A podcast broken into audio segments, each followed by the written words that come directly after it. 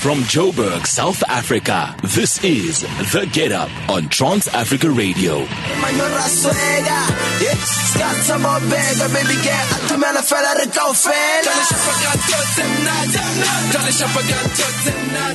Coming at you straight out of Botswana, it is Young Black with a song titled Timnati, featuring Chrome Epic MMP Family. Absolutely a big, big jammer right now in the land of Botswana. It is doing absolutely the most.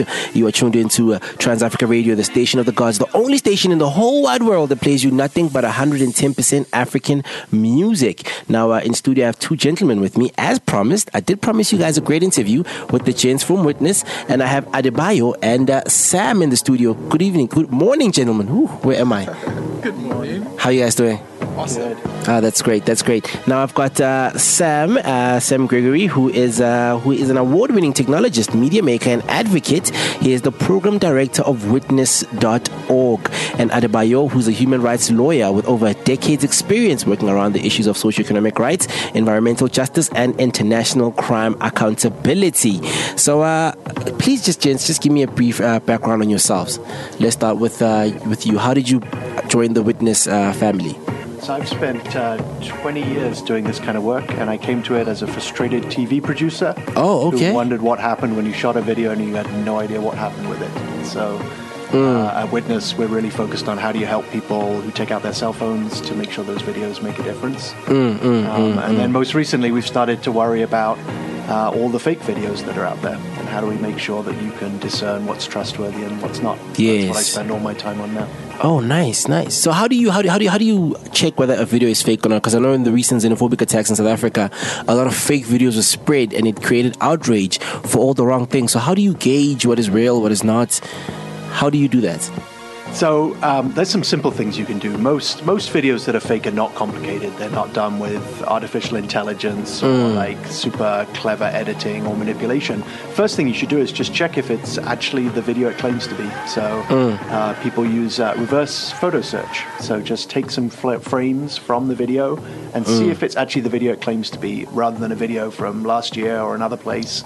Um, so that's the first thing you should always do is check and see if the video is actually what it says it is. Okay. Uh, and there are tools online that can help you. There's one called uh, um, um, Citizen Evidence and another one called Invid, and easy tools that people can use. Oh, that is nice. And maybe just to contextualize that um, is to say that um, when you said that there were fake videos, sometimes it's not necessarily that they were fake videos, but they were mi- miscontextualized videos. Yes, in, yes. In the sense that those videos did uh, uh, capture incidents that happened at some point in South Africa, Mm. but when they were being disseminated, they were being disseminated to misinform people because that was not reflective of what was going on at that, at that point in time. Yes. So there's also that issue where videos sometimes may not necessarily be fake, but it's miscontextualized Yes. or mischaracterized. The context is then- absolutely wrong. leads to being um, regarded as misinformation or disinformation. Yes.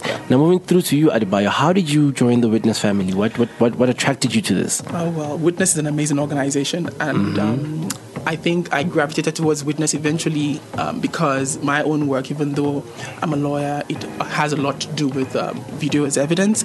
And um, incidentally, I started doing my PhD in 2016, 2015 mm-hmm. at the Center for Human Rights at the University of Pretoria. And what I focused on at the time was how to advance accountability for mass atrocities using citizen media. Mm. And that is essentially a huge part of what the work Witness does, focuses on. And um, of course, down the line, I actually just joined Witness this year. Mm. And down the line, I think our paths were meant to cross at some point. So, Most definitely. yeah, it did happen. And I'm now working as the head of programs for Africa. Um, So, Oh, it's a lot nice. work to do there. Yeah, it sounds like a lot of work, yeah? sounds like a huge load. So now, say, uh, for example, I'm a citizen and I witness something that is happening that is absolutely wrong, that is against human rights, and I take a video of it. What do I do with that video?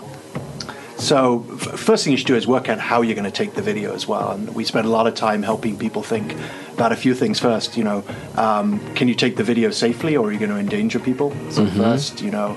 Um, second thing is, can you make sure it's trustworthy? So, you know, a lot of the time people say, well, you didn't shoot that video in that time and place. So Yes, Are you doing yes. simple things like showing the road sign or, you know, turning to show the whole context? Yes. Um, and then the third thing we say is work out how you're going to share it. Um, because sometimes if you share it straight away on social media, you know, brings risk to you. Um, it gets challenged immediately as lies, and sometimes it's smarter to share it with a human rights group or a community group. So we always say to people, look at the security, make sure it's trustworthy, and then share it carefully. Yes. Um, so, so it's it's about how you film it, but it's also about how you share it. Yeah, most definitely. The one thing I've learned about social media is that uh, everybody, the li- a lie is more entertaining, so nobody believes the truth these days. So, how do you guys differentiate or try and push the narrative that this is the truth and this is a lie? How do you maneuver around that? It's a difficult question, um, and there's no straight answer. There's no one single answer to that. Um, we're trying to encourage people to be quite um, critical of what they see, but at the same time, um, you know, carry out active verification. So d- not just double check, but maybe triple check as many times as you can. Um, it's better not to retweet or reshare that piece of information if you're not sure it, it's authentic. Yes. Um, and rather carry out layers and layers of verification processes and there are simple things you could do. It's not everything that you see that is false because again we have to be careful not to allow um, the era of fake news to make us disbelieve some news that is true That is and true, yeah. situations that are very critical where people are risking their lives to capture evidence of mass atrocities or any form of human rights violation. Because if we become also overly critical it will feed into the you know the agenda of many repressive governments that are already calling out these videos as, as being fake because that's the go-to excuse for many governments when they are caught on camera doing things that are not um, justifiable. They would say oh no it's not true. It's it's fake news whereas in some instances it actually is true. But is- um, yes perform active verification but not also um, discard everything as um, totally being false That is a simple truth. Accept all testimony, but believe all, tr- all proof, correct? Exactly. Good phrase. I like that. Okay, so what Witness does is they identify critical situations and teach those affected by them uh, the basics of video production, safe and ethical filming techniques, and advocacy strategies. Now we're going to be talking all things uh, all things Witness when we come back uh, from the music interval in the next uh, few minutes. My heart, delicate. I saw you standing there. Definitely made in Africa. That is Trans Africa Radio. That's where you're tuned in right now with myself, TY, aka Brother Broadways. You guys have dubbed me for the Gospel Hour, but the Gospel Hour is done, so I'm officially back to being Abuti Broadway. Um, hope you guys are having a, an amazing morning. The time right now is 20 minutes after the hour, 7 a.m. Central African time. Don't forget if you want to get in touch with us, the WhatsApp line is simply plus 27 79 254 4329. That's plus 27 79 254 4329. Now in studio, I'm with two gentlemen that are doing absolutely amazing work. I'm absolutely impressed with what they're doing. Um, I think it's long overdue. It's been coming. And the way it's being done, I'm happy to find out that there's such initiatives all across the world. Now, uh, I'm with uh, Sam Gregory and Adebayo from witness.org. Now, I understand you gents had an event yesterday. yeah really Please fill me in. So, um, for the past 18 months, Witness has been looking at this new, uh, quite scary phenomenon, something called deepfakes. And deepfakes are new Deepfakes. ways. Yeah, deepfakes. It's uh, basically a phrase to describe ways in which you can make someone look like they said or did something they never did, using new forms of artificial intelligence. And um, it's quite a scary prospect because no one wants to have a video made of them or a soundtrack made which makes them say or do something they didn't. Um, but it's not yet widespread, certainly not here in, in the African continent. And so, what we wanted to do was bring together people to really talk about how do we prepare for this, how do we understand the technologies, and how do we make sure there are African voices pushing for the right solutions. Yes. Oh, that is absolutely beautiful. So, in terms of um, pushing this deepfakes uh, movement, it's is it just going to be based in Africa or is it globally? I'm guessing it's going to be globally. Yes, definitely. Um, Sam is the one leading Witness's efforts around that globally, but we're also collecting voices from other parts of the world, especially from the global south. You know, um, a couple of months ago we had also a similar convening in, in Brazil, and there will be a follow up later on, early 2020 Yes. in Malaysia. And um, we are doing this because we feel that all these other parts of the world that usually are not necessarily um, taken into consideration when solutions are being crafted um, are needed to be brought on board when Witness is looking at this going forward as being uh, a solution that needs to reflect every of the possible realities in these different countries in the global south. Most definitely, man. Uh, and now, Sam, from 2010 to 2018, you taught at the Harvard Kennedy School on participatory media and human rights. Am I correct? Yes. So, what, what would you say is the one lesson we, as, as the listener, as, as if I'm sitting at home and I'm listening, what should I what should I know about this? What's the one key thing I should take away from um, from this interview about human rights and participatory media? So um, the world is full of video, right? We all shoot it. Yes. So as when you make a decision to to create and share something, you've got to be smart about it. Mm-hmm. You've got to think about your security and the security of other people. You've got to work out what you're actually trying to do with it. Uh, too often we see people putting piece of media out in the world. They film something and then uh, they face backlash or risk. Yes. Or they put it out and they hope that something happens and nothing happens. And that's the worst feeling possible. Mm. Yes. You just witness something terrible. And so all of Witness's work and all the work I do in teaching is really how do we be smart about using video? It's not rare, right? We can all do it. We all take out our cell phones and film. Uh, so how do we make sure that when someone sees something critical uh, and they're trying to expose injustice, that when they take out their camera, they first of all are safer than as safe as possible. Right? Yes. Can't be safe, right, always with these things, but as Yeah. safe as possible. And that then they're smart about how to use it, whether they want to use it as evidence, whether they want to use it to get their community organized, Mm. or whether they're really just trying to make a big splash in the media with it. All right. This is Trans Africa Radio.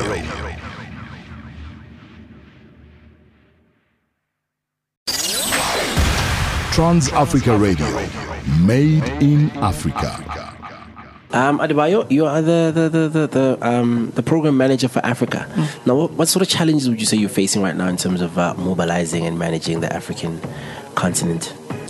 Well, um, that's a question that we could sit all day to discuss. You know, Ah, um, take it. oh, wow. Everybody should stay locked on. No lunch for you guys, and just stay locked on anyway. But um, I think a number of challenges. But if I were to just think of a few, it would be to say first of all, we we at the moment have a challenge with the governments of Africa. You know, the leaders of Africa who are always trying to suppress um, activism and the voices of activists. And one of the ways that that's been done is either through legislation or through just um, sending out the, the police forces to brutalize people who try to either protest or to document cases of um, human rights violations. yes. We've seen how when even when people are witnesses to human rights violations and atrocities, whenever they pick out their phone to record that moment, we find there's a retaliation from police officers who go on even in cases we've had cases in South Africa, Nigeria, Kenya, where the police officers will go on to arrest somebody who is recording another violation simply because they whipped out their phone to record, and that's not just on. Um, a violation of human rights, but it's also a, a violation of international standards because it's a right to record. But the other issues would also be, you know, things like internet shutdowns, where governments also are passing legislations that allow and enable them to to to shut down the internet to ensure that there's no publicity of some of the atrocities that are going on in their country. We've seen that in Cameroon. We see that Nigeria is moving towards that as well to pass some legislation around internet shutdown and things like that. It's a method that is employ, um, deployed by these governments to just suppress Yes. freedom of expression. So, so internet shutdowns are in the in the in the in, in, it's in the um, the legislation. So some of the countries in Africa are trying to push for that to be part of the legislation to allow them. They will they'll veil it under the context of national security that they want to shut down the internet. But we've seen it happen in Ethiopia. We've seen it happen in um, in Zimbabwe. We've, s- we've seen it happen in Cameroon. And when this does occur, it impacts the ability of civilians to be able to you know showcase or document and share what they are witnesses to for the, so that the world could take a, a stand I mean, them. from my point of view, I've seen the, the, the, the bad side of that because a lot of fake news gets spread and then things um, immaturely get uh, heated. You know what I mean? If I may use the term. So is, is, is, is the, I know it's not a good thing, but is it really as bad as it sounds if they have an internet shutdown in a country during a crisis? It is bad. Yeah, I, I'll, I, one, one thought on it is news still spreads when you have an internet shutdown, but you don't have ways of finding additional information, right? Because people talk to each other during the shutdown, so rumors still spread, information still spreads, and, and, and you don't have the ability to try and debunk stuff effectively. So, mm. you know, and I think one of the things that Bayo's been part of in, in here in, on the continent is really thinking how do we build skills so more people can verify footage. Mm. And so we need many more people in the media, but also ordinary people to know even those simple things we were talking about, like you know how do you just check whether this image Is a real. real thing. And of course, if you shut down the internet, you also prevent the ability to for citizens to talk to each other to share what they're understanding, and you push the control back to the mainstream media and. Fingers crossed, they're going to tell the right things and they're going to explain Hopefully. it. But I, I wouldn't trust that in every country that Yes. trust the mainstream media to tell us what's true and false. Yeah. So in terms of in terms of mainstream media, do you guys also work with the mainstream media to make sure to verify what they're saying? Because I've I've seen a few things from the media from certain countries, and I'm like, yeah, this looks dodgy. Mm. I don't trust it. So are you guys also working with the mainstream media to, so that they can also fact check their videos? So we, we're definitely part of the sort of this field that's trying to build a better practice about it. We don't tend to do individual fact checks on media, mm. but at this expert meeting we had yesterday, we had people from fact checking and mainstream media because it's critical they have the skills to deal with these new fakes. Yes. Because they're going to be the ones who hopefully are going to do a really ethical, effective job of telling their viewers and their listeners, Accurate. Hey, this deep fake, it looks like it's real. It looks like you mm. know someone is saying something, but we're going to explain why it's not and how you can find a source or an alternative explanation.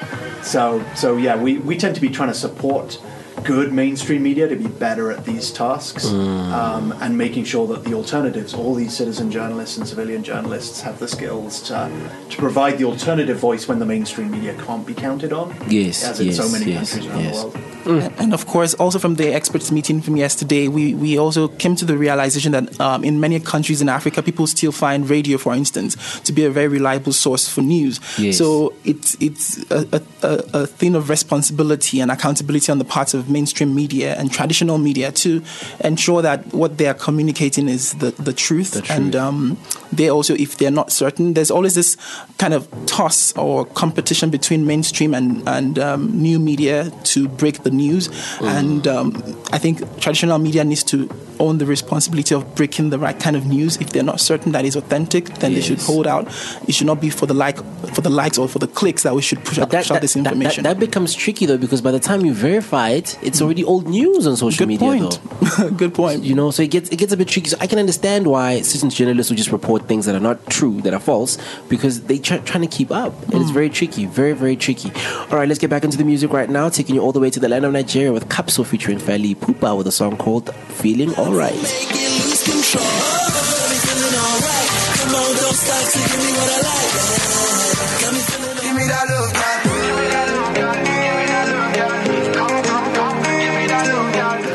And that is Major Lazer feature and uh, Maphorisa featuring Patoranking and uh, a song titled Particula. Very amazing song. Uh, it's one of my favorite songs to ever come out of the African continent, and I'm not lying, no cap.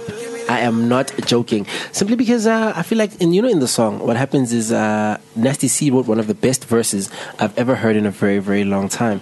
And then Nasty C just comes in, uh, I mean, uh, sorry, um, Jidenna just comes in and mumbles, and he has the best verse in the whole song. Imagine. Can you imagine?